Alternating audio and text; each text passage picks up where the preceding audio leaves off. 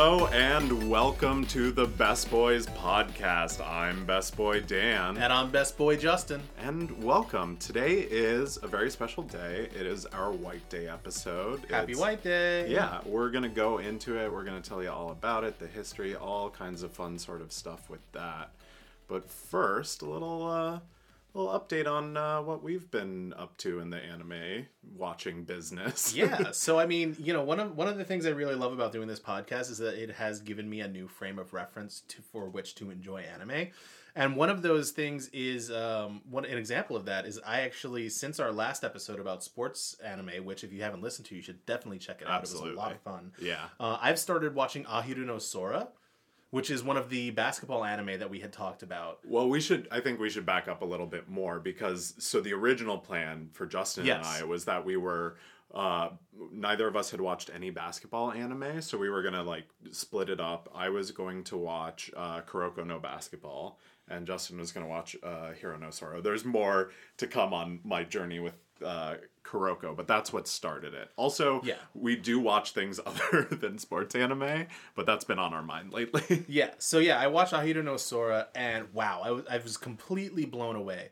Um, just to give you an idea of how much of it I've watched in the time between when we recorded our last episode, I am on episode 47 Oh. of Ahiru no Sora. I'm catching up on my on my my anime. Yeah, no, but it was it's so good. First of all, the soundtrack is full of deep bluesy saxophone, which I adore. Um, and the characters are so great; they're really lovable. Like it centers around Sora, who is yeah. What's what's the what's the like general synopsis? Yeah, so? I mean, basically, Sora, it- it's your typical like this sports anime trope where the the main character wants to play the sport. In this case, it's basketball, but he's too short, um, and it's no a very one. Haikyuu. Yeah, it's a very Haikyuu, but that's kind of where the similarities between the Ahiru and Haikyuu end. Um, he ends up going to this high school because he, you know, he hears they have a basketball team and he just wants to play. So that's the only thing he cares about. But it turns out that the school, the high school basketball team, has become just a hangout for like delinquents. Um, so he has to like kind of convince these delinquents to let him play basketball and also like restart the team because he really wants to go to the inter high because his mother is Inter sick. high. Inter high. No, he wants to go to this inter high school basketball championship because his mother is sick. And through this weird, convoluted, like both of them hiding their feelings from each other, um, it was decided that he would only come visit her in the hospital uh, to announce that he had won the inter high tournament. Um, because his mother doesn't want him to spend the whole time, you know, his high school life in the hospital worrying about her. She wants him to have uh, like a high school life. So that's kind of the conceit of the show. Interesting. There, it's especially interesting because there's a very similar plot line in the show I'm watching right Oh, now. really? Yeah, yeah. One of the antagonists has like a very similar plot, uh, just in terms of like his relationship to like winning and like a um, like sickly mother. Yeah, and one of the things I do really love about this show is that the the main characters, the protagonists, but also the antagonists, all have very different reasons for why they come to love and enjoy the sport of basketball. So for Sora, it's because of his mom. He grew up watching her play basketball. She was like a- Oh, on the cool. Japanese national team. Uh, but then you have other characters who are seeking redemption for their like for example, one of the characters had been arrested before and is on probation, and he's like kind of seeking to like uh, cleanse his former past of that. And another character was on a basketball team in middle school, but walked out in the middle of a game because they were losing and he didn't want to deal with it. And he's trying to like make up for that. And like, so they all come to love basketball for different reasons. And each character has a very compelling story. Oh, that's nice. It it seems like they're a little bit more like deeper, like um, almost like kind of real issues that Yeah. people deal with. and they they all deal with insecurity and loss and you know they they kind of have to come to grips with the fact that their passion for basketball isn't enough like they have to work harder than you everyone need the else power of friendship, right? Eh, of course no they, they need to work harder than everyone else they need to do twice as much to to make up for their shortcomings and for the fact that they just don't have as much time in the game as their opponents um, and it's a really great story about kind of the benefits and the the pain and the trial of effort and of like really pouring your heart into something uh, and also just has a lot of fantastic sports sequences as well Okay, yeah, good sports action. oh yeah Okay, that's something I need. Yeah, for the sure. Sakuga- I, I've learned. the Sakuga in this show is amazing. So like you'll have like a basketball player like they're dribbling down the court and, and another player goes to block them and it goes slow motion as they approach each other, but then it goes like double speed as they like spin around and dribble around them and the other person's just kind of like left standing there as the other person shoots past them at light speed. So I'll be honest, that's something I was worried about with um, basketball anime in particular. Uh, I'm pretty familiar with basketball as a sport. Uh, My my dad played, uh, my brother played. Um, I played when I was younger. Um, and it's such a fast paced sport. Not that like you know tennis or volleyball aren't, Right. but there's so much going on in kind of such a condensed area that I was concerned that like animating that would be very difficult, and especially, and I'll get into Kuroko in a little bit. I, I that was not uh, something I thought they did particularly well. Yeah. So I kind of I come to I come to this from a different point of view. Like I have never been interested in basketball. It's one of the sports I do not follow.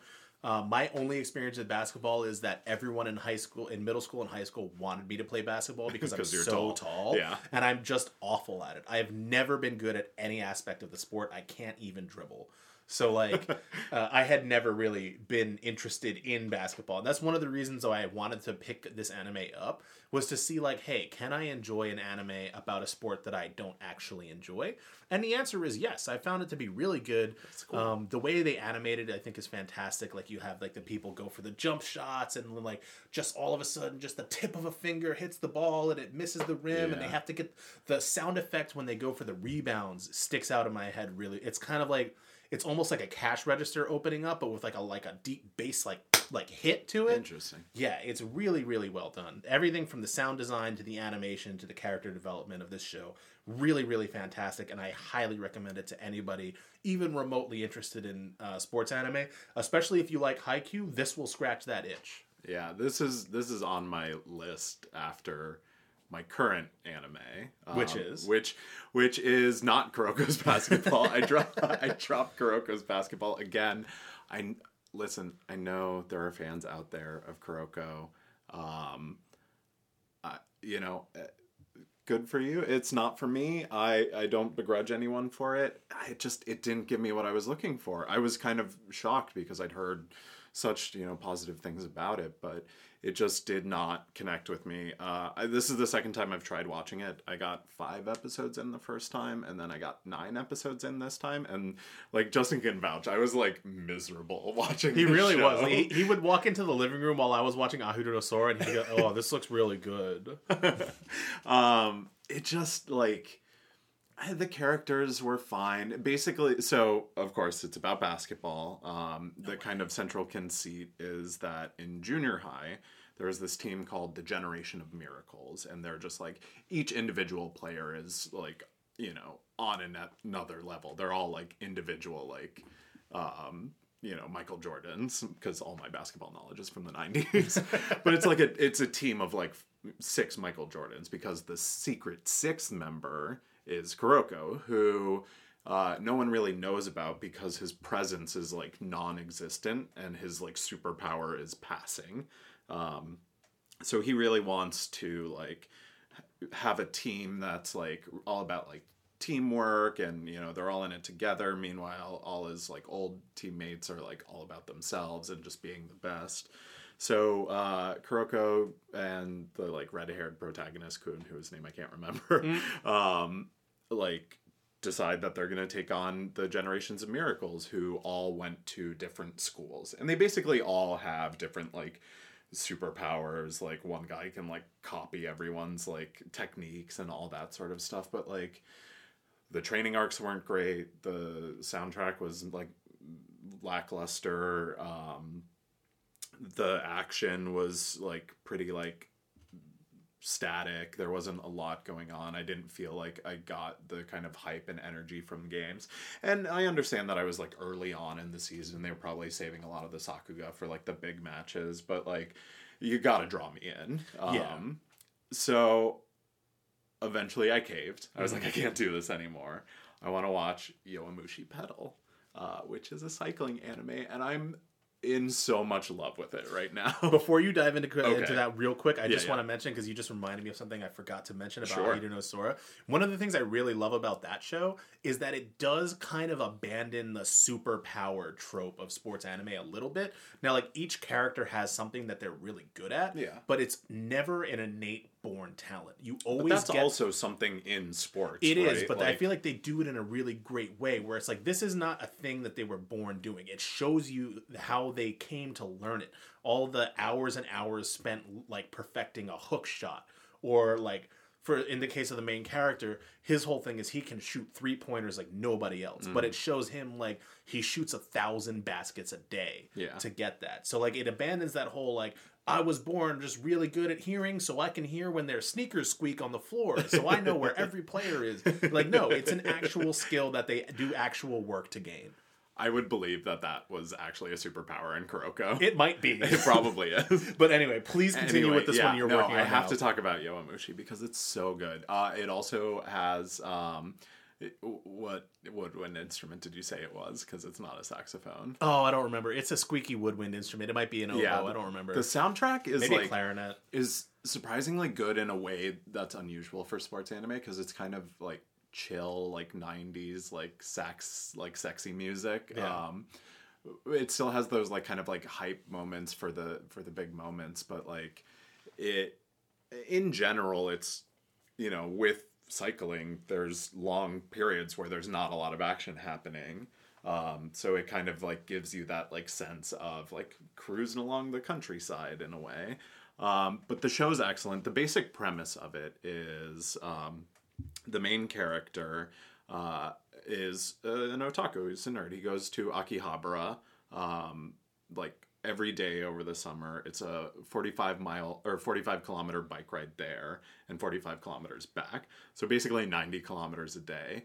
Uh, unbeknownst to the the main character his mother uh, actually like messed with his bicycle and made it like more difficult to ride because she didn't want him going too far but you know he's got to go get his like love hime which is the name of his favorite anime my like God. dvds um, it's like a um, like magical princess anime that he's like super uh, obsessed with. And then the uh, cycling team kind of like discovers him because he's trying to make an anime club and like challenges someone to a race. And he's like you know you join the anime club or i'll join the cycling club like sort of thing.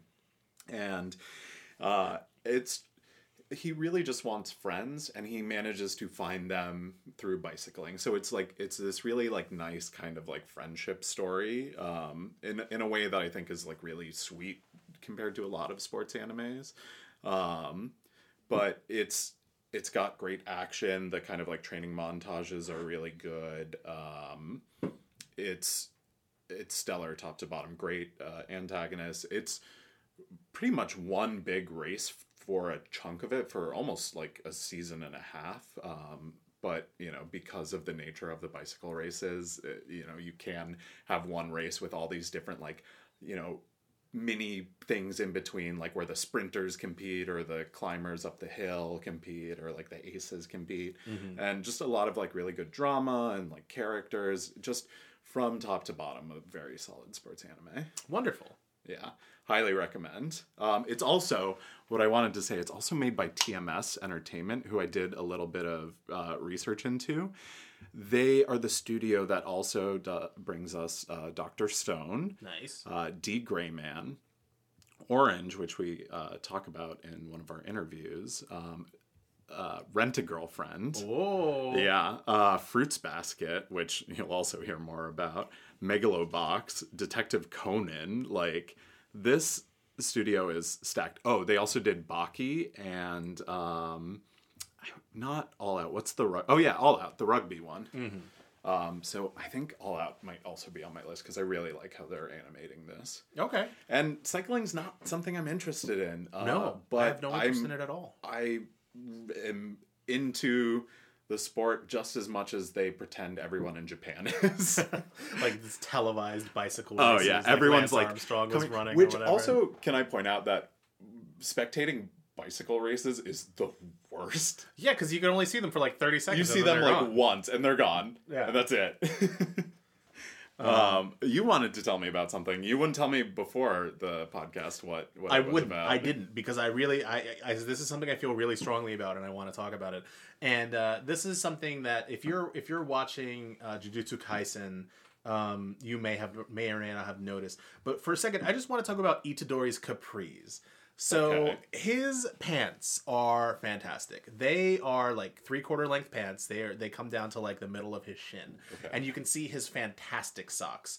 And I, you know what? I think it's time for men to wear more capris. And I'll tell you what, because I I also wear awesome socks. I have a it's a dwindling collection now, but I have a collection of really nice socks, and I wish people could see them.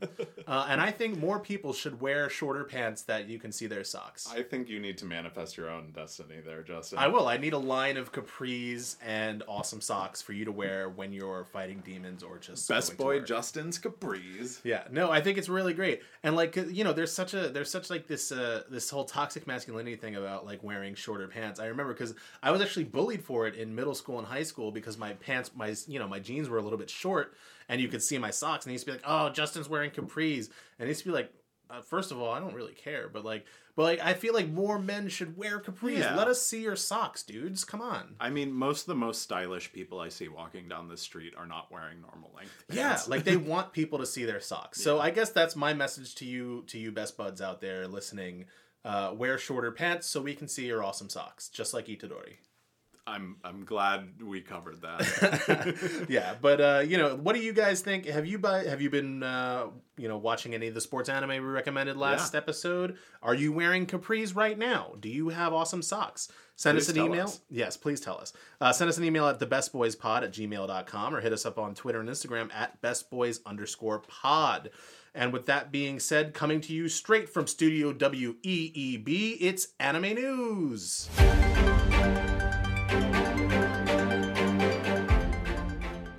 okay, I want to take the first one. Go for it. Okay, Rent a Girlfriend, Yes. season two, Confirmed. I'm into it. 2022. Heck yeah.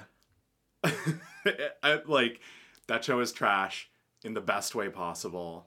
Um, it's so good. I I can't wait to see what happens. I wish it had a little bit better cliffhanger and didn't do what it did, but Yeah. it only makes me want to watch it more because I, I need that back in my life. And who knew I would need that? Yeah, like like you know, like we talked about on the the on our uh, 2020 roundup. This was one of the anime that almost slipped me by because I had always seen the Rent a Girlfriend manga on my manga page, and I'm not super into harem stuff, so I always passed it up. And when I heard it was getting an anime adaptation, I was like, oh, that's cool, but I wasn't really planning on watching it. But like now that I've watched it, I'm super psyched for season two. I guess it technically is a harem, but like Uh, at the same time, it is the most uneven harem of like Yeah. all time. Yeah, but it is technically a harem. But that's the thing. I would see the Technically, tag that said harem, and I'm like, I don't want to watch this. Yeah. Um, but yeah, super excited for Rent a Girlfriend season two. yeah, that is very much worth checking out. Yeah. Um, the next one um, is Zombieland Saga Revenge is coming out on Crunchyroll April 8th. That's pretty exciting. Uh, you haven't seen the first season, right? No, but I kind of want to. It seems like something that's right up my alley. Yeah, you'll like it a lot. It's basically just like it has one of the best what would be a normally the beginning of an isekai because Truck Kun is involved, but like it just the first scene is like this girl like stepping outside like I'm going to like take the world by storm Oh today and then just Truck Kun. I've seen that. I've seen that uh, that clip on anim on animemes on. Oh, on Reddit, it's so yeah. good. And then and then she turns into a zombie and makes an idol group and uh, fun ensues. That sounds wonderful. Yeah, there, there's nothing not to love in that show. Yeah. Speaking of shows that there's nothing not to love about, this one's one I'm super excited about. We have both been reading the manga. Uh, Way of the House Husband releases on Netflix April 8th. Yeah, you got me into this, and I'm, I'm glad you did because it's adorable. Yeah, this this anime uh, this anime is gonna be so good. Like this is one of the ones where like when I told you that Tonikawa was gonna be good and it was, and when I told you Horimiya was gonna be good and it was, please believe me, Way of the House Husband is gonna be good. Well, tell tell them what it's about. So, Way of the House Husband is about uh, a man. He used to be like a yakuza enforcer, like really well known in the underworld for just being the super badass, like you know yakuza dude covered in tats.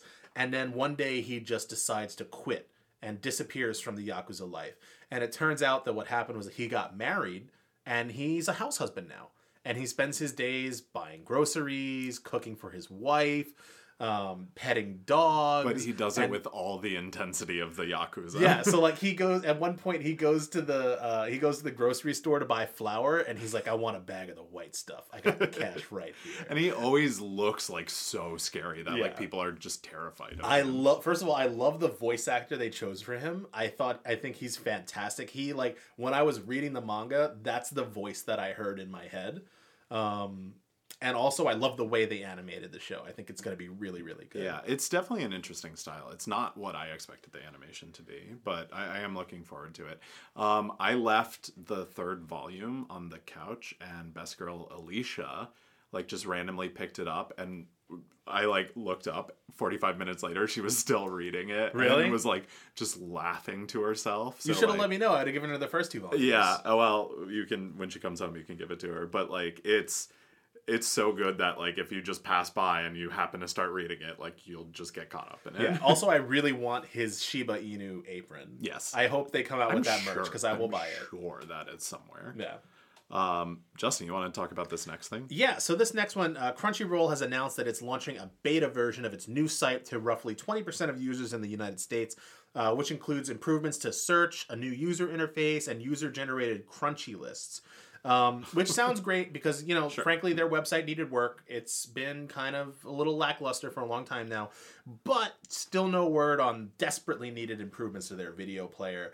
Uh, I don't know about the rest of you guys out there, but uh, my Crunchyroll player on our home TV has just been logging out of my account like every Uh, two that hours. That happens to me too. It's Yeah, it's, it's really annoying. it'll it's stop not- doing it for a period of time and then it'll start doing it again. Yeah, it's not as bad as the Funimation app, which is Garbo, Yeah. but like still not great. Crunchyroll, work on it. Well, I've, o- I I've know they only listen to the recently, podcast, yeah, so. I've only recently started um, using the website to watch things as well, um, and it, it's not the worst experience, but it definitely could be better because Yeah. like just getting to your like list is difficult. Having Crunchy list will be cool. Maybe we'll do a we'll do a Best Boys Crunchy list, Yeah. and you guys can see the anime that we're watching. I think that's great. Um, but yeah, uh, moving on from there, we've got another uh, announcement here. Shield Hero season two announced for October 2021 on Crunchyroll. Oh, that's sooner yeah, than so I if you want it. some more Naofumi and Raphtalia, it's coming up soon. It's uh, not hopefully not too soon.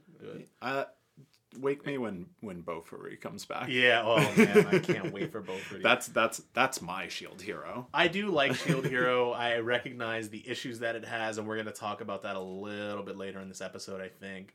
But um, yeah, I, I I have a I have a love for Shield Hero for that I can't throw away for some reason. Um, We also got word that uh, Misfit of Dem- Demon King Academy. Um, oh, we didn't write the full. No, I down. didn't write the full title down, Best Boy Dan, and I refuse to. Uh, Misfit of Demon King Academy, that's the whole title and nothing else. Confirmed for a second season. Uh, they say it's going to have split cores. No episode count yet, no release date, but it is coming. The the strongest Nope, demon nope. lord reincarnates and goes to school with Yeah. his ancestors or something. All right, Um, enough of that. Tell me the next thing. The next on our list, I'm super excited for. Manga publisher Denpa LLC announced on Friday that it has licensed Chika Umino's March Comes In Like a Lion manga. The company states that it hopes to start releasing the series in summer of 2022.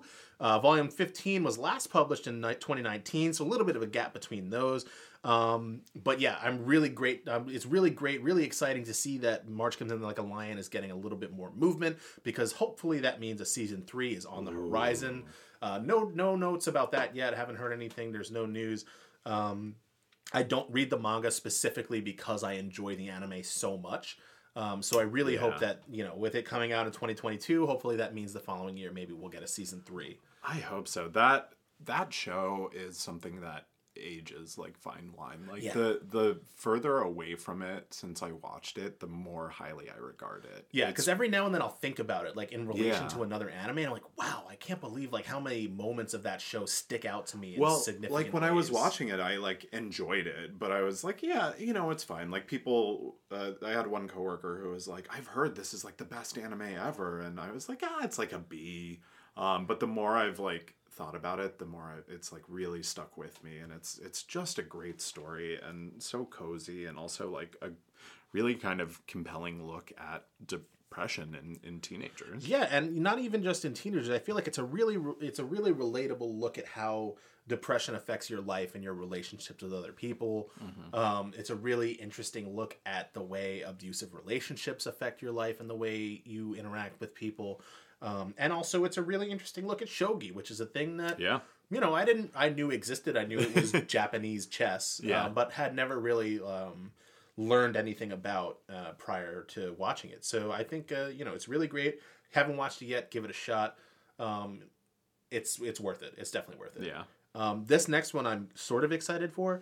Um, but the Shizuoka Hobby Show is returning after having been canceled in 2020 due to COVID 19. Uh, it is being returned. It is coming back as an industry only event, so there won't be any fan events, unfortunately. Uh, but for those of you who don't know, Shizuoka is like a mecca for model builders almost all Gundam model kits on the market are manufactured there, along with a very significant portion of all other model kits as well. Like Shizuoka is a huge model building city. Um, so this is really cool for those of you out there who do Gunpla, like myself. Um, this will be an interesting look at what we have coming up soon. Hopefully, not too much of it is P Bandai, but you know that's kind of the way Bandai's been going lately. So uh, we'll see what happens. But it's really great to see those kind of uh, industry events that are not just in anime but anime adjacent starting to come back after you know we you know the rest of the world is kind of recovering from COVID a little bit. Yeah. And also, we have the announcement of the final season of Fruits Basket returning on April 5th. It will also be accompanied by the English dub. Um, yeah, uh, we're going to talk about Fruits Baskets more, or Fruits Baskets. Fruitsy Basketsies. We talk about I like to call it baskets. colloquially. Um, but yeah, well, we're going to talk more about that later, so I won't say too much now. Yeah. Um, this thing I'm excited about, and, and this is, I suppose, a little controversial. We're going to talk about Avatar. It's at the very least, even if you don't think it's anime, it's anime adjacent yeah. enough that it's worth us discussing. I don't think it's anime, but I think anime adjacent is absolutely close enough. Um, yeah, so Nickelodeon has announced the launch of Avatar Studios with the goal of creating new Avatar and Legend of Korra content. Um, according their to their press release, they intend to create original content spanning animated series as well as movies, and they all have also announced that they're already starting work on uh, a movie. So uh, I'm personally excited about it. You haven't finished the show. I right? haven't. So I was watching it with uh, Best Person Kat and Best Girl Colleen before Colleen moved out. Um, and since then, I haven't really picked it back up. I do plan to finish watching it. I really loved it. It yeah. was a really good show. Oh, it's so good. Um, and I'm excited to watch Legend of Korra as well. So, oh, so uh, you know, someday when I don't have a million anime to watch, I will absolutely finish uh, a slower, a slower anime season. Yeah, which it looks like next season will be a little bit slower. just barely. Yeah, only only by a little bit. only but. a little bit. Um, we also have an announcement of uh, Netflix making a Terminator anime with Production IG. Um, they're known for their work on Ghost in the Shell, Psycho-Pass, and Haikyuu. Um, so uh, hopefully they will break the Terminator curse. Yeah, I mean, there's not there's nothing known so far about the details of the show or even where in the Terminator timeline it might take place. Which, as it happens with any kind of show about time travel, the timeline is really complicated. So like, it could really be anything at this point. Um, but you know what? I'm gonna watch it. Yeah, I I trust uh, Production IG. They've yeah they've very very few uh, very few flops from Production IG, so I think it should at the very least be serviceable. Yeah. Um, but uh, moving on to the next topic, An- uh, Ancient Magus Bride is getting an OAD. Uh, it's an original anime disc titled "The Ancient Magus Bride: The Boy from the West and the Night of the Mountain Haze." Uh, the three episode OAD will be bundled with limited editions of the manga's 16th, 17th, and 18th volumes, shipping on September 10th, 2021, March 10th, 2022, and again September tw- uh, 10th, 2022, respectively. Um, so this will probably only really be open to um, buyers in uh, fans in Japan who can actually get their hands on the volumes uh, as they are originally produced. Uh, so the rest of us will have to wait until it leaks on the internet, unfortunately. Yeah, that's sad. But who knows? Maybe maybe it'll come to one of the streaming services. We can. yeah, I mean the, these OADs hardly ever do though. Uh, it's a real shame too because like they are they you know there's people who would be interested like myself and yourself. Yeah. Uh, I like Ancient Magus Bride. It has its problems, but it's got a good story to tell. Yeah. It's um, a beautiful world. Yeah. Um, this last one, I think this is the last one. I am, yeah, I am actually really excited about. Yeah. Um, so this one's coming from LeSean Thomas and Studio Mappa. Uh, they've announced that Yasuke will debut nationwide on Netflix April 29th. Now, if you haven't heard about Yasuke, uh, Yasuke is kind of about a world that has everything from samurai to mechs and magic. Uh, the protagonist is based on historical Say less. yeah, right. Like that. Do you even really need any more? Well, in case you did, um, the it's based on a historical figure uh, named Yasuke, who was an African samurai who served under Oda Nobunaga during the Warring States period. Um, and he basically struggles to maintain a peaceful existence after living a life of violence. And as we know of shows of this kind of conceit, there is going to be Where have I heard something that threatened, before? something that he cares about. Um, but like this show looks so good. It's um, you know, uh, Flying Lotus is uh, This is a real historical figure too, right? Yes, yeah, this is a real historical figure. I don't quite remember all the history behind it. Well, we're Um, gonna find out, and I'm sure yeah, it'll be 100 percent accurate. Yeah, there was a, there was an African there was a man who you know ended up in Japan from Africa, ended up in the service of Oda Nobunaga and was made a samurai and actually fought under his uh, under his flag. Um, but Flying Lotus is composing the music and serving as executive pro- uh, producer. Uh, I think this is going to be fantastic. I think it's going to be really really big, um, and I am definitely going to be watching it. And that's pretty much it for news. Guys, I am so excited to share that we have something very special. Why don't you go ahead and take a listen?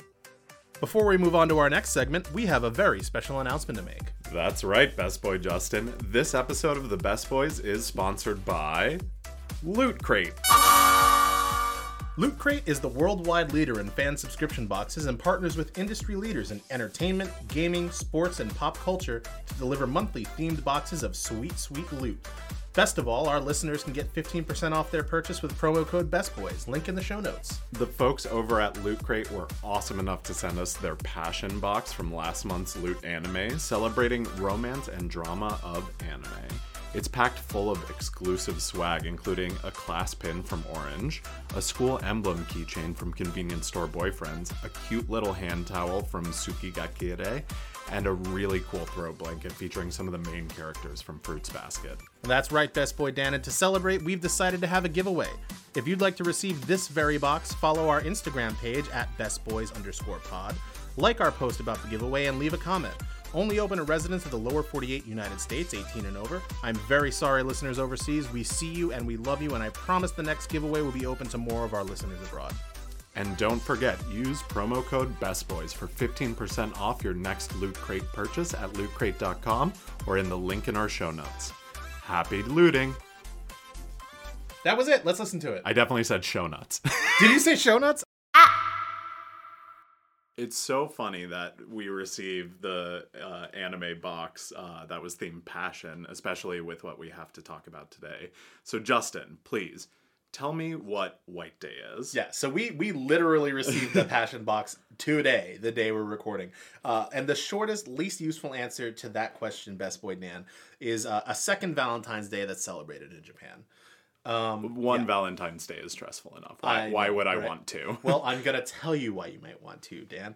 Um, in reality, the holiday is a way more complex than that, and requires kind of a deeper understanding of the way that Valentine's Day is celebrated in Japan. Uh, believe it or not, it's celebrated a little bit different than we celebrate here in the U.S.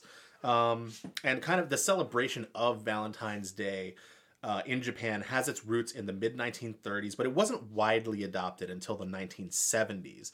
Now, while in the West, Valentine's Day isn't specific to any gender, you know, boys give girls presents, girls give boys presents, everyone gives everyone Valentine's Day presents. It's not, you know, for a specific gender.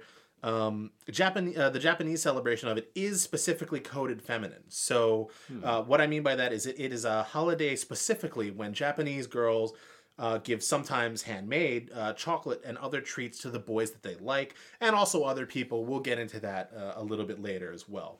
Um, so it is specifically uh, a, a holiday, a feminine holiday for showing appreciation to the men in their lives.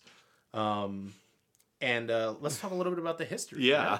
so uh, in 1977, a Fukuoka-based candy company called Ishimura Manseido. Of course, there's a candy company involved. The- in oh, this. of course, dude. Listen, all holidays are corporate bullshit now. You should know this. I mean- especially if it started in the seventies. Um, but yeah, the candy company they're called Ishimura Manseido began marketing marshmallows to men on March fourteenth, calling it Marshmallow Day. The idea kind of caught on, and the following year, the National Confectionery Industry Association of Japan declared White Day to be an answer to Valentine's Day, where men repay the women who gave them Valentine's Day gifts. Uh, it's generally customary for men to give a gift of two or three times the value of the one they received on Valentine's Day. Oh. Yeah, which is a custom referred to as sanbai gaeshi. Um, so that's an interesting kind of. So here's what I will say about that because Yeah. like uh, at first blush, that's like super shitty. It's like oh, I gotta like pay three times as much. However.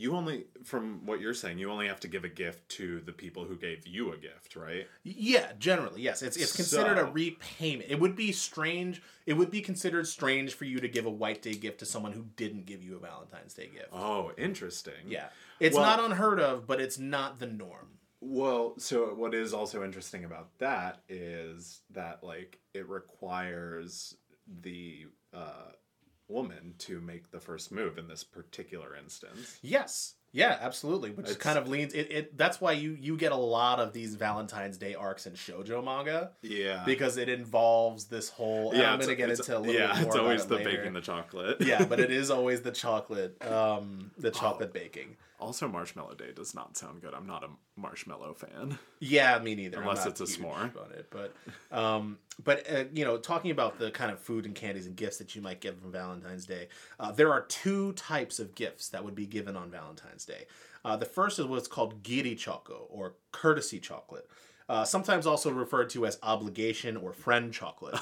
Obligation chocolate doesn't sound fun. well, that's usually that's the phrase you would use if you really wanted someone to know, like you know, this I don't, this is not because I love you, but um, I'm giving you this chocolate out of obligation. Yeah, but this is the chocolate that you'd give to your friends, family, coworkers, classmates, etc. People in your life, like the men in your life who you appreciate, you love, you value, or just interact with on a very uh, consistent basis. Um, it's it's you know it's a, just a typical like hey you know it's Valentine's Day here have this chocolate Sure. It's- like when you were in elementary school and like you gave all your classmates like a little card. Exactly, yeah. Um, and this this is uh, you know, the second type of chocolate is called honmei choco. And uh, what this means is chocolate of love. Oh, I want that chocolate. Yeah, that's the that. good stuff. Uh, this is the type of chocolate you would give to your spouse, lover, significant other, or crush. Um, you may also recognize this from a significant majority of shows that have a Valentine's Day arc where the Yep. character receives chocolate from a girl and agonizes over whether it's love choco or friend choco. Or like just the debate of like, am I gonna get chocolate from this girl? Exactly. Or like also you get like where a tsundere gives chocolate to her love interest and goes, "It's just obligation chocolate, you idiot." Baka baka baka baka. yeah, but it obviously isn't to everyone watching except the protagonist who is always dumb. Um, but yeah, I really think that's kind of interesting that that not only not only is um, is the Valentine's Day holiday in Japan specifically coded feminine, but that there are different like it, and not even like just different, but just expected ways of giving a Valentine's gift. Um, I think that's really interesting. I don't necessarily feel one way or the other about it. I just think it's an interesting cultural. Yeah, it's a different different culture. Um, another common trope you'll find in Valentine's Day anime episodes is where the main female character decides she wants to give her crush some handmade chocolate, which is the holy grail of Valentine's Day chocolate. Um, but she doesn't know how. Yeah. Um, so like she she's tries and friend fails. that like she knows makes how to do it. yeah, she makes a handful of chocolate that looks like a charred garbage pile and shows it to her friends, and they go, "We're we girl, we got to teach you how to Yo, make some chocolate. they chocolate." just had they literally just did this on quintessential quintuplets. Yeah. So like uh, you know, they they get together and they do a baking montage where they learn how to do chocolate. Um, and it's really great. Sometimes it works out and sometimes it doesn't.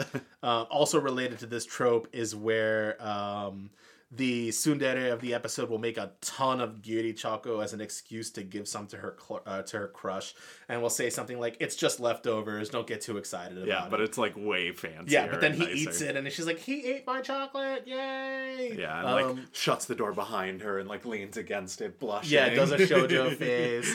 Um, yeah, so these are the kind of uh, tropes you'll see in like Val- Valentine Day episodes. Um, now, White Day, you know, is not quite as prominently featured in anime as Valentine's Day. It's just not as good of a plot device for a visual media, really. Um, there are some examples. Uh, the most prominent ones are My Love Story, episode 21. uh, you so also good. Yeah, you also have Fruits Basket, episode 12. Um, so it's not unheard of. It, it does happen. Uh, however, if you are a, an avid reader of uh, romance and slice of life manga, such as yours truly, um, you will definitely have come across a couple of White Day chapters because they they come across a lot better in manga than they do in anime. Yeah, I think Komi had one. Yeah, Komi uh, Komi-san had one. Um, a lot of anime, a lot of manga have them. They're really great. Um, and this is that's kind of why I, decided to kind of do a dive into this, is because I read, uh, you know, I, I honestly Well, this remember- episode comes out on White Day too. This episode does come out on White Day. Happy White Day, folks. Happy White Day. Um, but uh, you know, I was reading a manga that had a White Day uh, chapter, and I was like, oh, like White Day's coming up soon. I should, you know, look into that. So, um, you know, that's kind of why I decided to do this little deep dive into the holiday. Uh, hopefully, this explainer will help provide some context for your next Valentine's or White Day episode. Uh, hopefully, maybe you'll decide to celebrate White Day. Who knows? Um, Yeah, I think it's a, a fun thing to do. Like, uh, I around Valentine's Day, we made some like fudge around the house, which Yeah. was just like dipping the toes into that kind of like world. But it was a lot of fun to do. yeah. So, what do you think about White Day, Dan? Did you, did you I think it's very today, interesting. Um, I the big question I have is how I mean it's Japan, but how they handle um, non like heteronormative relationships. Yeah, I you know I was thinking about that too. Uh, I really don't know. I don't have a frame of reference for that, unfortunately. I would Um, imagine, and this is going to be purely speculation, but I would imagine in uh, such kind of a like strict social country that that's at least commercially probably not a big thing. Yeah, I mean, you know, again, just speaking, just speaking from um, anecdotally, just from what I've seen and observed, and just from my time spent living there, uh, Japan is a country of very strict gender norms. Um, so I would I would say that there are probably fewer established customs for non non-binary folks, for people you know people in the LGBT community. Um, but you know, I, I'm not sure. I haven't lived in Japan for a long time, so if you if you happen to know a little bit more about that, please yeah, let us know. we know. would love to to know more. And here's what we'll say from the Best Boys podcast: Give chocolate to who- whoever you want. yeah.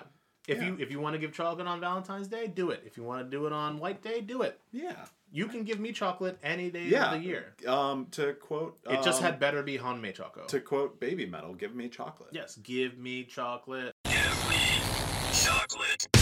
Um, oh god, I just remembered that time. Uh, anyway, Okay, wait. Can we tell that story then? tell that story. Okay. that story is so good. Uh, For those of you who don't know, Baby Metal is a Japanese uh, Idol group, yeah, idol group. Um, but they're like a heavy metal. they're idol. like a heavy metal idol group, and they have a song called "Give Me Chocolate." And one night we were over at my apartment. Um, Best Boy Justin and I were hanging out, and Best Person Cat was uh, asleep in the bedroom. And uh, I was trying to like airplay that song to the TV to show uh, my roommate, Best Boy Jamie, who you'll meet eventually at some point. Um, but I was like, why is this not playing on the TV? What's going on? And then I just hear like screaming from the bedroom. Cat, best best person cat had been woken up Which by like screaming death metal, Yeah. like from a dead sleep. you if you haven't heard this song, you need to look it up on YouTube or something because it is not a quiet song. no, it is not a pleasurable thing to wake up to. Oh, that, that was hilarious. Well, that's enough of a, a derailment there. Uh, we also want to talk about our top five favorite anime couples because, like, we can't uh, have an episode without lists. We have to list. This is listing the podcast. Uh, anyway, it's so on my list. just a quick note about this list. Um, you know, this top five anime couples list. It's not in any particular order. You know, I didn't go like this is the number one couple, this is the number two couple, but it is objectively correct, and I am only accepting positive feedback. Please and thank you. yes. Um, Um, if you have any issues with this, um, You're wrong. cool. That's good for you. um, you can get in our, our menchies about it. Um, and we will engage with you, but you're wrong. Yeah, that's fine. Um, so anyway, first up on my, uh, I'm just kidding. Please, if you have additions to this list, uh, let not. us know. I want to know. Um, but uh, the uh, the first one on our list is Nasa and Tsukasa from Tony. I mean, uh, it's that's easy. they are the best. Like it's not it's not like like I said, it's not in order. This isn't my number one, but if like we were doing that, it could possibly also still be my number one. Um, if not, they would be very high. Uh, and then after that, we have Hori and Miyamura from Horimiya. Um, Ooh boy.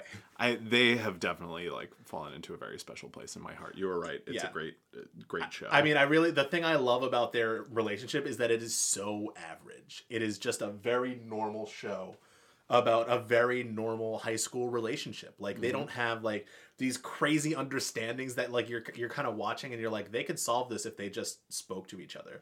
Like they have arguments, they have insecurities, but then they deal with them in realistic ways. Like the one of them will say like, "Hey, you know, I've been feeling really insecure about this. Like this is why I'm acting this way." Yeah.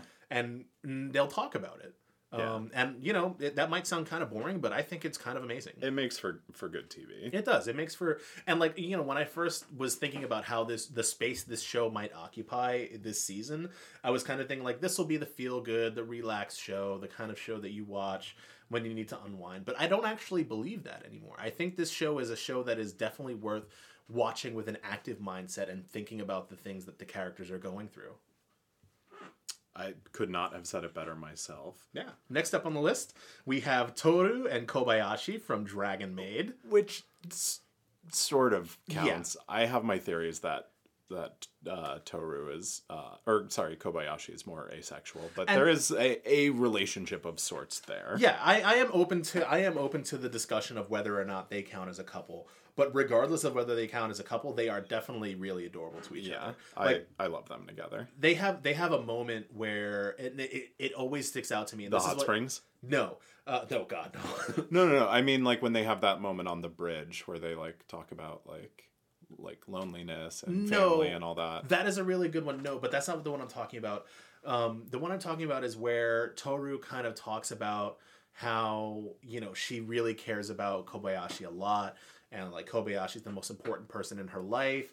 And like Kobayashi kind of says, like you know, I'm I totally understand that, um, but I'm just not used to being to being that person for somebody. Yeah. And like I That's need you to real. understand that. And I was like, oh my So god, like that real. is so real. In So an was- anime about a, a dragon maid. yeah.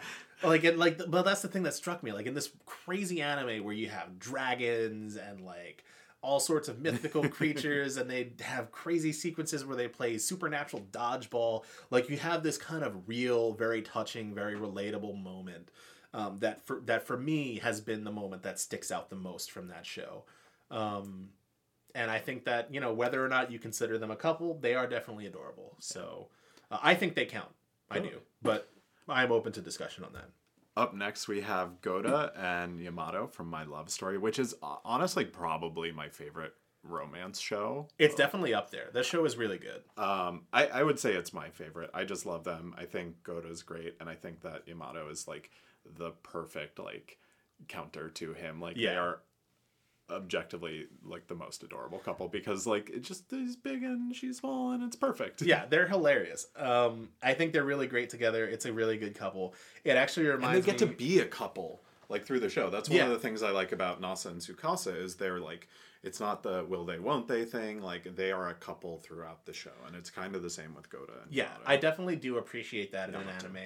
Um, this actually, uh, I'm reading a, a, a manga that reminds me of uh, my love story in a lot of ways. It's called Hyokoi, and it is also about a, a very tall uh, man with a t- tall guy with a short girlfriend. Mm. Uh, it's a little bit different because it doesn't it doesn't start off with them dating like um, my love story does. But uh, they kind of deal with the fact that she's very insecure because she's really short and like she doesn't have many social skills because she was in an accident and didn't start going to school until like her first year in high school. Um, and he is like this kind of tall, like very attractive um, male character who like all of the girls are constantly asking out, and he has like so he's surrounded by friends and he's very outgoing. So like you have that kind of gap romance that you get a lot, but not just because he's tall and she's short, but also because he's very popular and outgoing and she's very introverted and shy. Um, so if you're looking for a manga recommendation, go go crazy. Now, this last one that you put in here was uh, Keitaro and Naru from Love Hina, which caught me off guard, but after we talked about it a little bit, it, like totally makes sense to me. Yeah, I, I love this couple actually. I didn't at first because I was like, eh, "This is your standard anime." If, couple. if you haven't boring. heard of Love Hina, Love Hina is kind of an ecchi harem show from early 2000s. yeah, not the kind of stuff I generally watched, but I watched it on your recommendation, and I'm glad that I did. because because 13 year old Dan loved that show. I am sure he did. I wonder what he loved about it. um, the turtle, Of course. yeah, Yeah, he's the best part. the turtle that turns into like giant. a mecha at one point um is can he can fly yeah the turtle um no i you know i really like this couple and on first blush you wouldn't really think about it but they are uh, you know one of the things that i really enjoyed about love hina and also about this couple is that they are constantly moving forward. They are pushing themselves to be better. They both have goals in mind uh, and they support each other in pursuit of those goals. And um, you know they find a way it takes them some time but they find a way for their relationship to exist within these goals without compromising either um, and i think that's a really great uh, i think that's part of what makes a really great couple they support each other they support each other's goals they don't then they do so in ways that don't leave them feeling like they've missed something they've missed out on something because of the other um, and i think it's great that's why i put them on the list Excellent. Uh, as a surprise, so Justin originally made that list and, and I signed off on it. Um, but as soon as I saw that, I, I couldn't help but make my own list. So I made the, the bottom five anime couples, um, which I would also like to share with y'all. oh here we go so the first person we have is Yukiteru uh, Amano or Yuki and Yuno Gasai um, from Future Diary, and uh, she is crazy and murders a bunch of people. Uh, Oh, okay. For love, um, it's a yandere, right? That's Yeah, the yandere, yeah. yeah. This this is like the yandere story, as far as I understand. Uh, It's like a it's a C plus B minus anime, but like terrible couple. You don't you don't want the the murderous girlfriend. no no you don't um, especially when Or maybe you do. I don't know. I'm not here to shame She anybody. murders everyone. So much murder. um, up next we have Oh, uh, Chise and Elias from the Ancient Magus Bride. extremely problematic I mean, you can't start your relationship off as a slave and Yeah. have it be anything like really positive. and just to be clear i do like this anime Oh, yeah, but this couple is problematic Yeah. af and like uh, she grows a lot but definitely in the beginning her like self-worth and like all that sort of stuff it's like girl this is not the guy you should be with. Yeah like she does have a very satisfying character development arc um, but like for the beginning part of their relationship she is very you know focused on the fact that she is his property. Yeah. And that's jarring in a lot of ways and not how you want to start a relationship in case you needed me to tell you that which oh god i hope you did not yeah seriously. Um up next we have goku and chi-chi uh goku the like you know quintessential um you know, Deadbeat dad. deadbeat dad. Of course is not going to be a great husband ever. He doesn't have a job you know he doesn't even have a driver's license.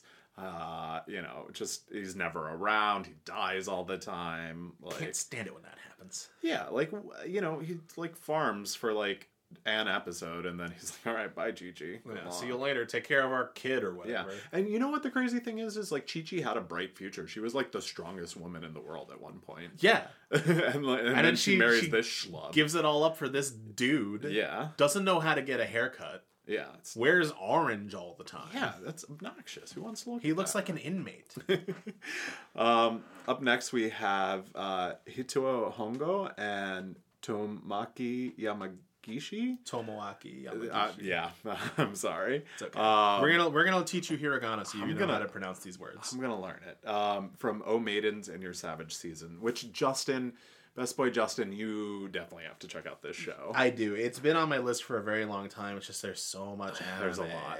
Um, but Oh Maidens is basically like a coming of age story of a group of girls, um, and it's it's really real. It deals with a lot of things that teenage girls have to go through: relationships, friendships. Um, this particular relationship is especially disturbing um, because uh, she is a student and he is a teacher, and she is determined to uh, have sex with him.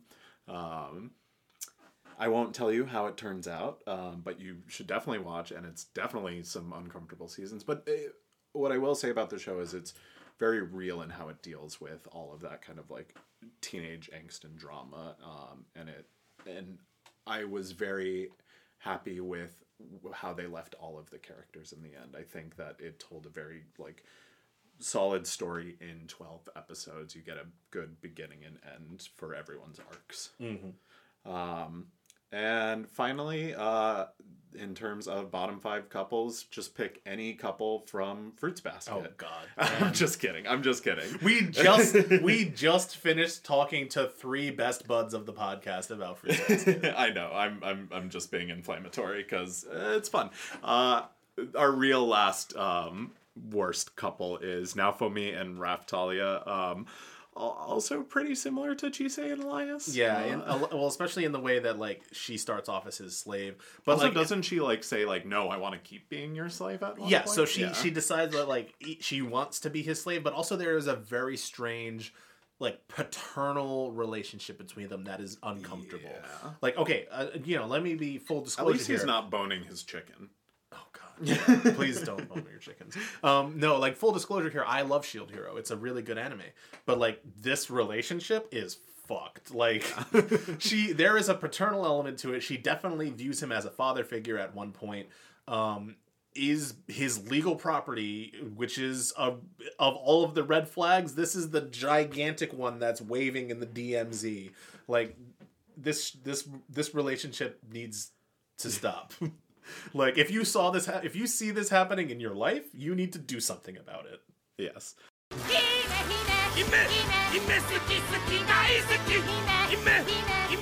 Uh, next up on the episode, we have Best Girl Alyssa and Best Boy Mike, uh, friends of the pod here, uh, also my sister and brother in law.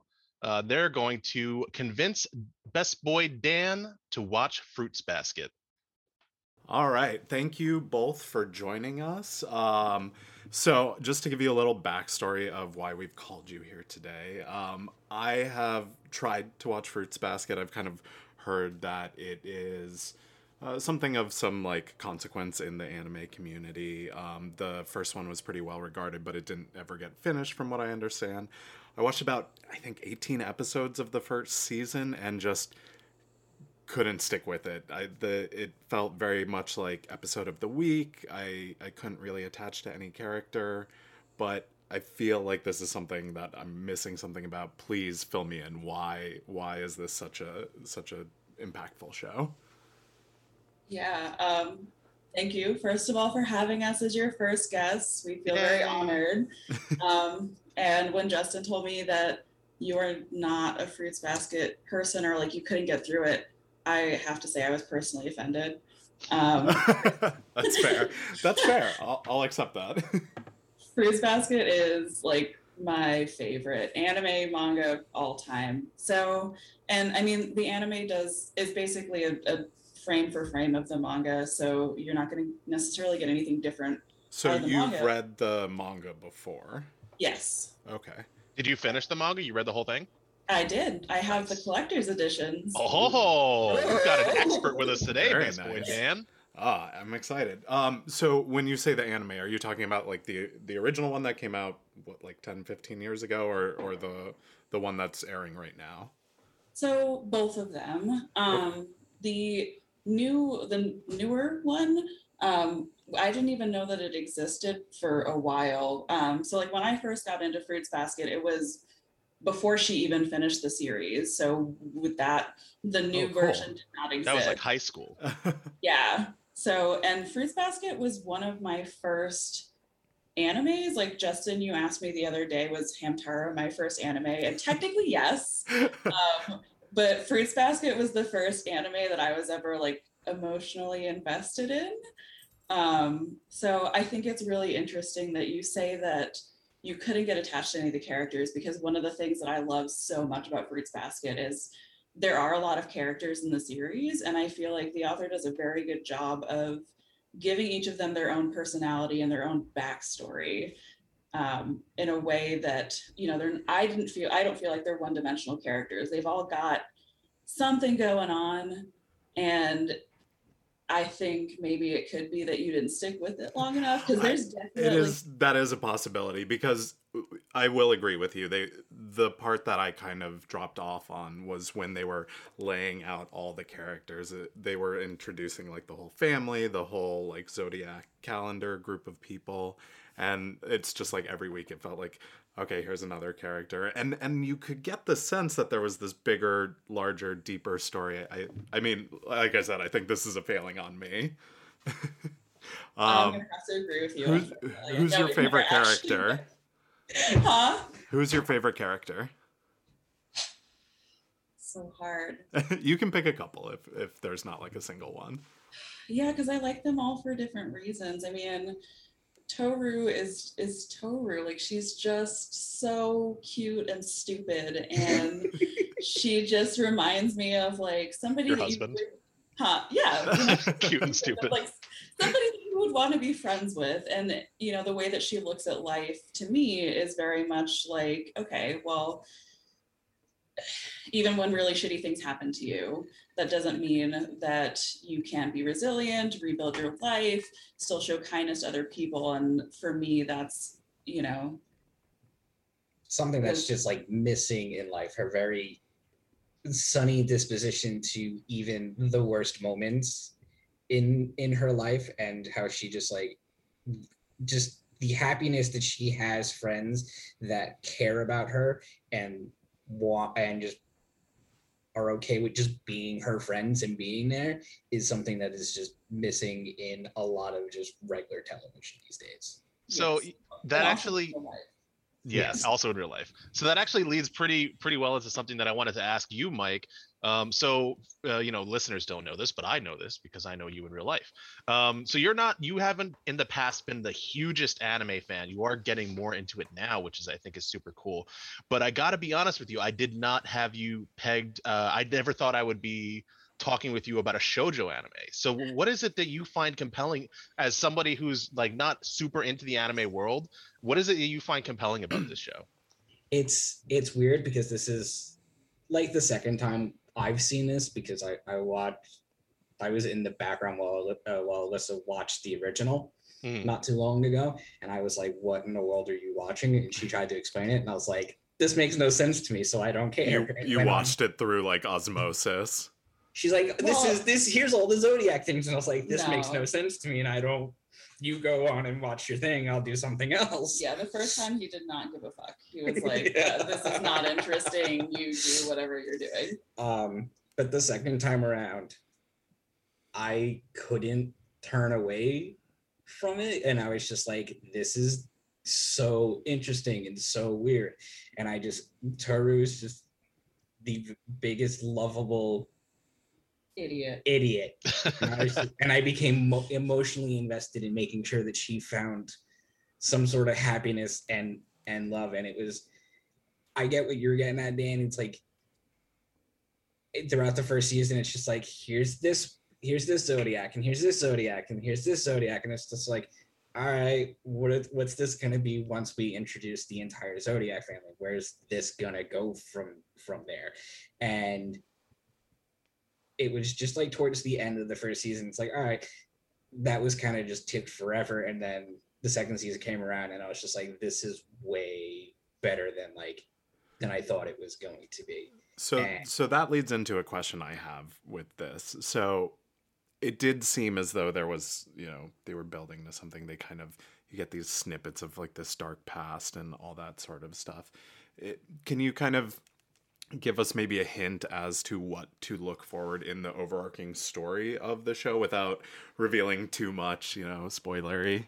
Okay. Well, if I, yeah. You know more about it than I do. um, I mean, I guess if I say something that's too spoilery, like I don't know, edit me out. But um, so yeah, yeah, we can like, do a spoiler tag if, if you so yeah the first the first season and the first of the three books in the collection a lot of it is just character development of the main three characters which are um, toru kyo and yuki and it's very much like a slice of life. You know, things are really cute. It's high school, and you could tell that people are catching feels for each other. Um, but the author, like especially starting at the end of the first season, that's when she starts leaving these little tidbits of like, oh, there's something really messed up going on here, um, and it it it becomes really dark, honestly, um, which I think for a lot of people, especially like you watching that for the first time, you were not expecting this cutesy shojo anime to go in that direction. So, um, where it starts getting dark is when they actually start explaining the zodiac curse, um, because really in the in the first um, in the first season, it's not really viewed as a curse. Like it's something cutesy and it's inconvenient that they can't hug the opposite sex, but there is a flip side to it that that really is a curse and a burden on the people who are members of the zodiac and in the first season you get introduced to akito and she is a very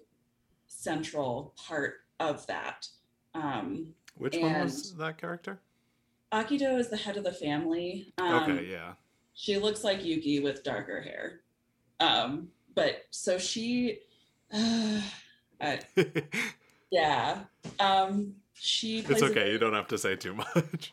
yeah she plays a very central role in the curse and how it controls the lives of the zodiac members and then it gives a purpose for toru at that point because she gets very very involved with not just you know yuki and kyo and shigure like she meets essentially all of the zodiac members and has this effect on them of showing them that they can be loved and accepted for who they are rather than Yeah, the she abusive parts of their curse. she provides a lot of like hope and she's very much the like the light at the end of like the very dark tunnel that is their like story arc because it, it was very like she's lovable and like she wants to just help all of them. And then all of a sudden you just get off this highway and it turns into this very dark thing. It's, and i was sitting there just i had to pause constantly and look at and look at the listener like wait what just happened? Explain this to me all over again. And there was several times of just doing that. And i'm like this this is getting dark fast. And she's like oh it's it's something so I'm actually I'm actually really glad that you read the manga, Alyssa, and I kind of want to get your your point of view on this. How well does the anime hold up to the manga? So I, I heard that the first uh, iteration of Fruits Basket was a little less faithful to the manga, and this one is supposed to be more so. Is that correct? It's is this the Full Metal Alchemist, Full Metal Alchemist Brotherhood like versions? Yes. So yes, I will say, like I said in the beginning, the um, the new version that's currently being made, it really is kind of a frame for frame. Um, the original was not as faithful.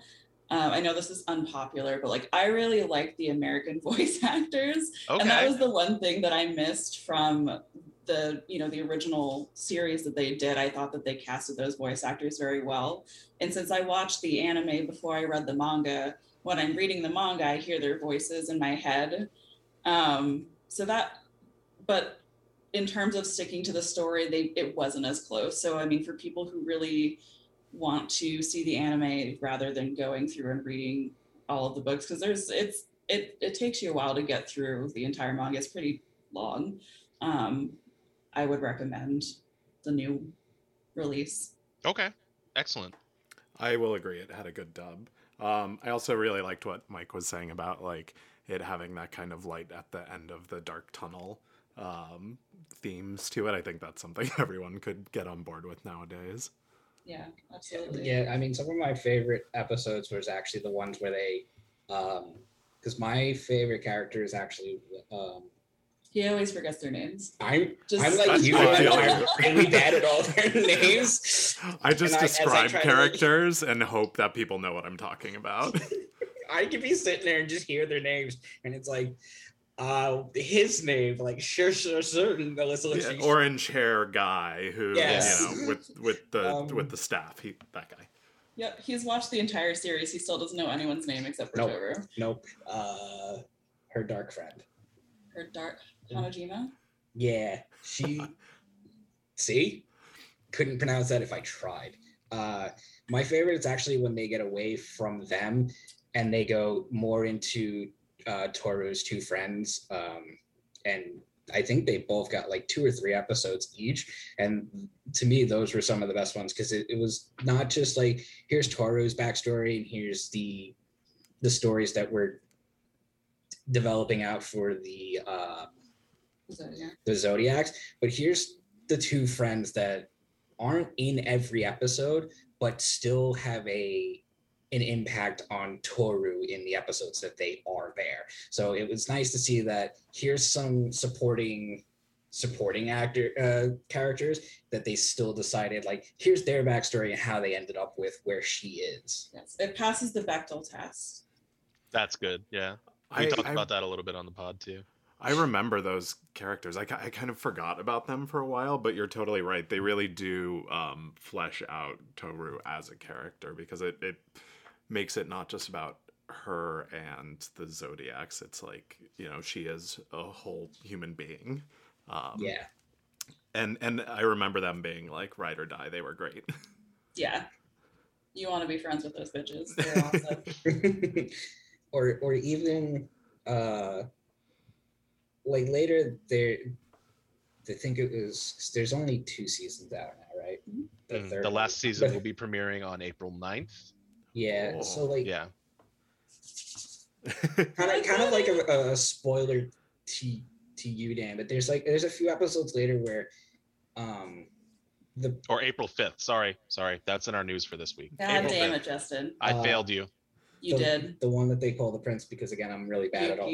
Yeah like yuki is a part of the school council and there's a bunch of episodes where like they round that out and those are those are really funny and they assisted building yuki's like overarching uh backstory and like where he's going to go from like there That's where his character development Yeah. happens. a lot of it because his he's just like there and he's just the other guy that like all the girls are attracted to but when they do the, the student council episodes you really learn more about who he is as a as like a, a person and the issues that he's had in life. So those are also some really good good ones. It, i think it really got better in the second season. You needed the first season to kind of introduce everyone. The second season where like it really hits its stride of like this is what it's all about. Yeah, it sounds like I, I just didn't watch enough. I I got like all of the like prep done and then right as they were about to like turn it into like what everyone is drawn to, I'm like, um I'll I'll miss out. It's okay. Mistakes. Mistakes are made. Yeah. So wait, did you make it all the way through the first season? I no, I think if the first season was like 24 or 25 episodes or something, I only made it through like 18. So No. I think they had pretty much introduced everyone and I was like, I I know everyone. And then right as they were about to get into it. Well, I asked because there's a like at the end of season one, it's a pretty explosive season finale, and that's where it starts you down that dark road. So you stopped like I missed it. right before things were starting to get good. So yeah, you do, you have you have to go back. Uh, I think you did a great job of selling it, and uh, I appreciate you both for coming on and, and sharing your passion with us. I could definitely feel it. I, I am feeling more energized about Fruits Basket myself. Um, I, I mean- know Justin's interested in seeing it now. I mean, I yeah, mean, I was always planning to watch it at some point. I just hadn't gotten around to it yet. if you don't watch it by the time we get up there, we're gonna force you to watch it when we get up there. I will All right. tie you to a chair. that is that is a promise. I will. That is a promise. And that's coming from Mike, not me. Like, That's yeah. That's that's why I'm this is surprised. my anime. That's Yeah. fair. I might be into that. It's okay. So this is no king there's no judgment here. Yeah, but uh, you know, thank you both for coming on the pod, and we look forward to having you both up here again, hopefully in person next time. Thank you for having us. Yeah. And welcome back to another Best Boys interview. Today we are joined with Best Boy Wayne, a coworker and friend of mine who is a proponent of um, Fruits Basket as well. Um, welcome, Wayne. Yeah, welcome, Wayne. Hi, everybody. How are we doing? Uh, so I, I think for today, what I would like to start with is if you could give us kind of like just a breakdown of uh, what Fruits Basket is about in kind of a, a general sense, and then kind of what it is that that you think makes it such a show worthwhile, uh, especially in in such a jam packed anime season. So, Fruit Basket, Fruit Basket as a whole is a series. It's one of those things that you might have seen and like ignored and kept moving past, which I've done. I'm not gonna lie, I literally ignored the hell out of it. The, the amount of times I've seen it on Crunchyroll being recommended, I'm like, eh. But then I kept hearing about it. I'm like, you know what? I have nothing else to do, and I, I think either somebody either told me to watch it or I looked at something, and it was like, this is one of the. It's either a very highly rated anime, or just based off of like things that I like. And that's why I figured, you know what, let me give it a try.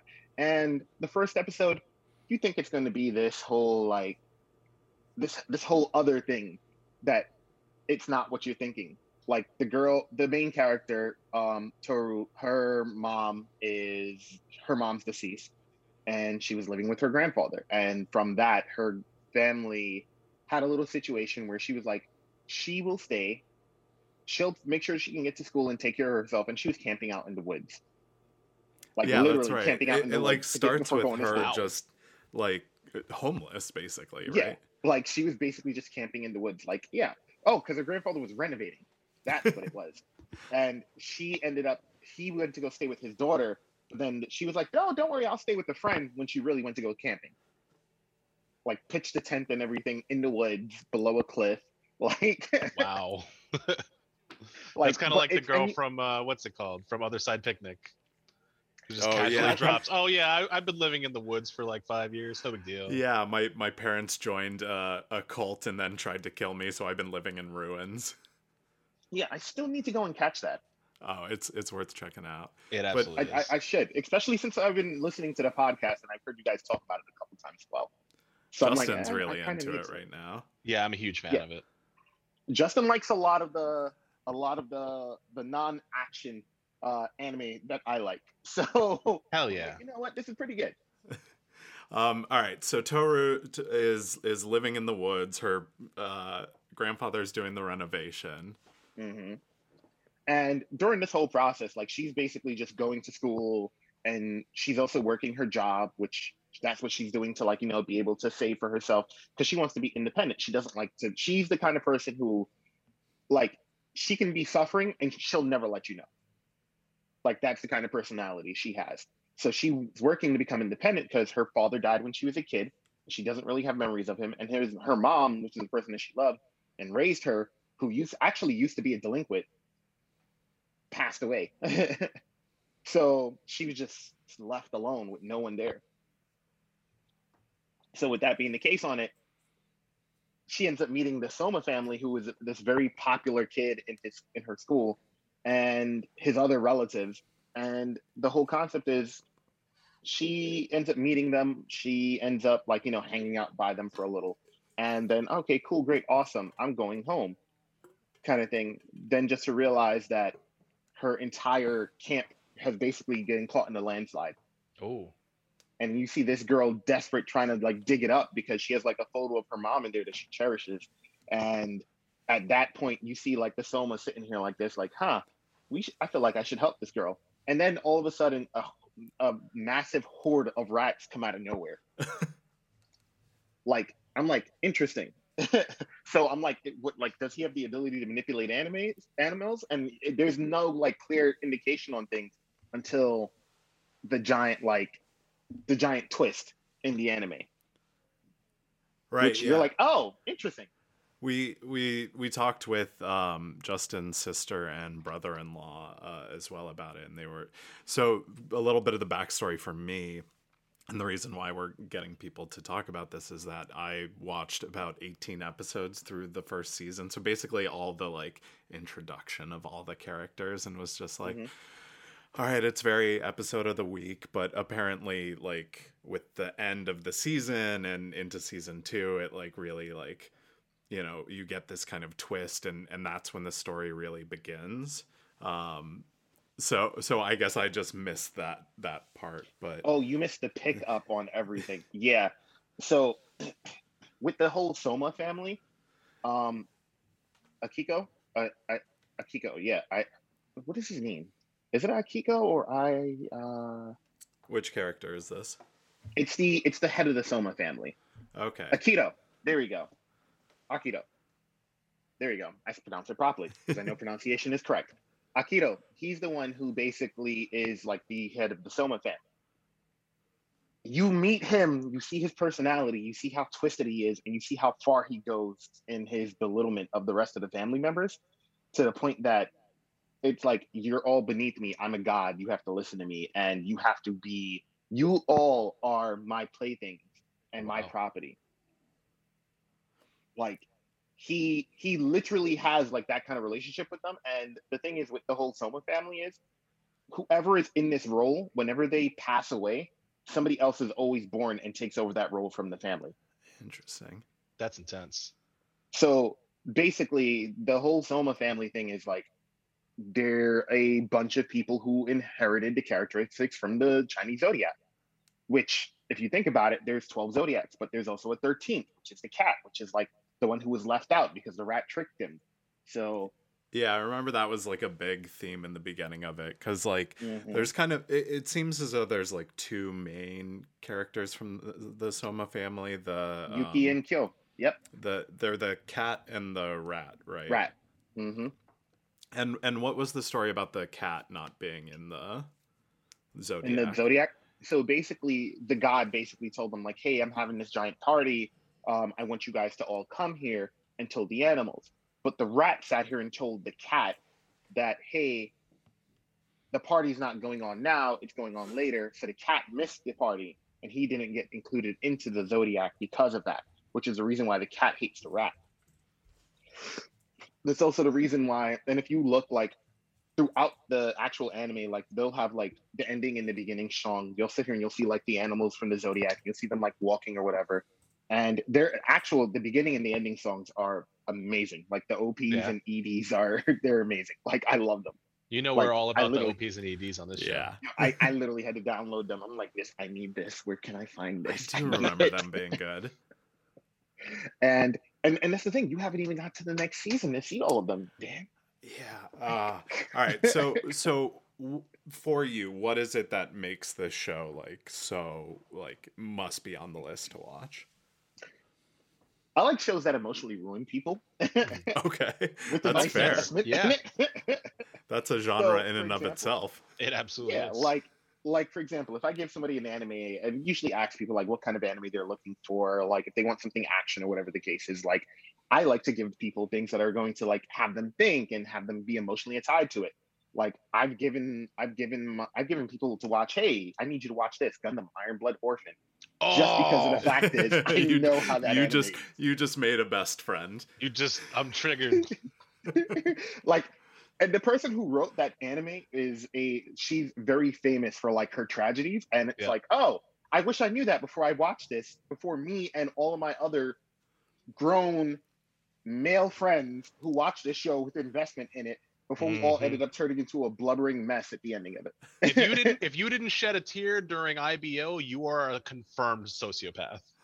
listen my ex-girlfriend loved the show to the point that she was like i love the show but never watch me anything never let me watch anything that's sad again I Oh was yeah, like, it I was a got you.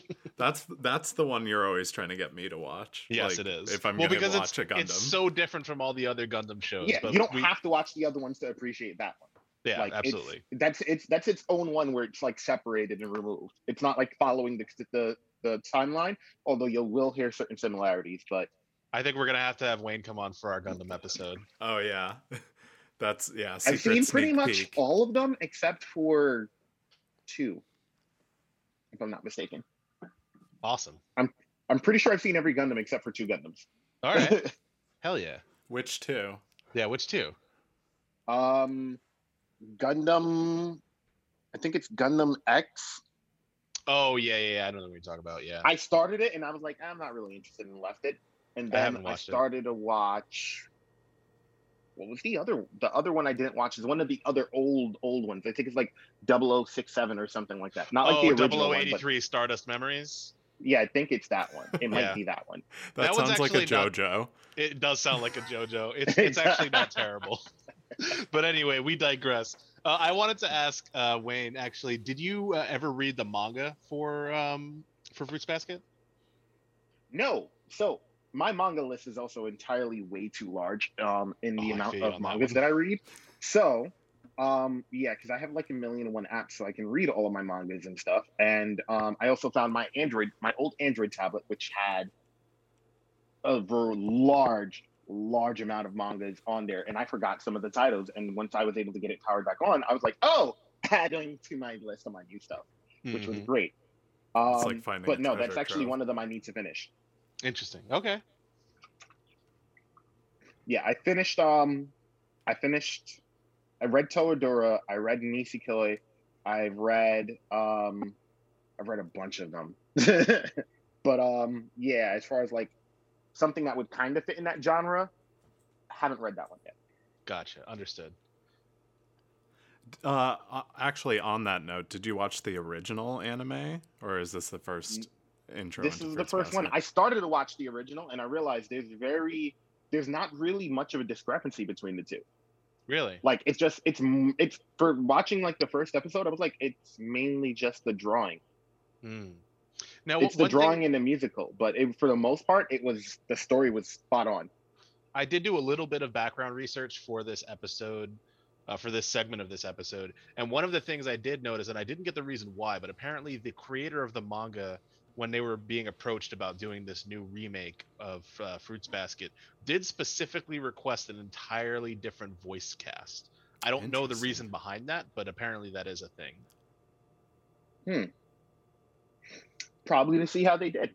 Yeah, Uh, this, maybe. to be honest with you, this voice cast is amazing. yeah. like you can actually see the emotion with everything from the drawing, the the scores and the anime to the subtle changes in the characters' voices. Like, like I feel like if something happened to certain characters, I would probably just sit here and be like, "This, like, oh, okay." It's like, Who is your favorite my life. character? Yeah, I was just gonna ask the same thing. my favorite character in Fruit Basket. You know what? One of my favorite characters. Um, it's it's it. One of my favorite characters. This isn't my favorite, but one of them is going to be um her best friend. The main Her- character's best friend, the one who dresses in all black. Her name Yeah. is um, Saki. Yeah, I, we we were saying that um, her best friends are are are great. They're like Yo, she has like the best. She has the best best friends ever, next to Suwa from um, Orange. But yeah, Uh, also, uh, the guy from My Love Story. I will always Oh, yeah, he's yeah, yeah, one of the best Yes. best friends. no. If you have you guys ever seen Orange? I haven't. it's no. it's on my list. I'm I'm going to tell you this right now. I like like I told you, I like animes that emotionally disturb people. Okay. This is an amazing anime, and that best friend, you're going to root for him. You're going to be sad, but you're going to root for him because he's the best fucking friend you will ever see in an anime. I swear to God. I we do think this stand a best boy on this podcast. I think this just turned into Wayne convinces us to watch Orange. Yeah. we just have a recurring segment. Wayne convinces us to watch every anime. And then Oh, we get but, t-shirts um, that say it's on my list. Yeah. My favorite would probably be Yuki and Kill is very, very good characters. But as far as that, um it would probably be the um what's his name again? Shigeru. Which one is that one? He is the author and he's also the owner of the house that the other Soma boys are staying at and Toro. Okay. so he's a he's a he's a author uh, but he's also mischievous so he likes to play jokes and do these little pranks and makes it look like something went horribly wrong because he likes to mess with people where his family members are kind of accustomed to him but anytime he finds out information he uses it to his advantage against them so it's like hilarious to see the dynamic with him and everyone else but also not to mention like he also knows a lot more than he lets on Hmm. Very cool. Well, thank you so much for coming on and sharing your love of Fruits Basket. We definitely felt it. Um, I think all that's left for us to do is actually watch it at this point now. Um, but we will definitely, yeah, we will definitely get back to you on that. All right, I guess we'll Yeah. call. Yeah, we'll have that I think be I the think wrap Dan, I think Best Boy Dan is convinced. I I think he is because Are you are you there? Are you there, Dan? Are you gonna watch Yeah. it? He's there. I mean, we did it. uh, yeah, mission accomplished. We just need George Bush to roll down a banner on a ship. Mission accomplished. Yeah, there we go. We're ready. Well, yeah. Uh, anyway, the you know it was great. It was great to meet you, Wayne. Thanks for coming on the show. Uh, definitely gonna have to have you back for the Gundam episode because that one's gonna be a huge one. Um, and I'm gonna need some help because there are 17 million Gundam timelines. yeah, yeah. That's that's gonna be a trip. Yeah, it'll be fun.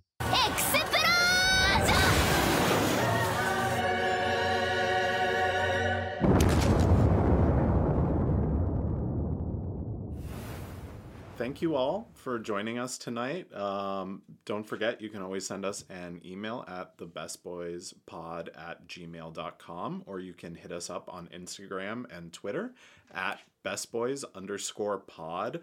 Uh, don't forget to check out our Instagram for our Loot Crate promo code. Uh, our Loot Crate promo code, Best Boys. So use Best Boys, all one word, no spaces, for that promo. Um, Check it- out the giveaway. yeah, it, we're putting all the money back into the show so we can keep bringing you this anime goodness. So, uh, yeah, check us out. Um, before I forget, the most important thing is please check out my OnlyFans. It's at Only Dan's. I have multiple tiers.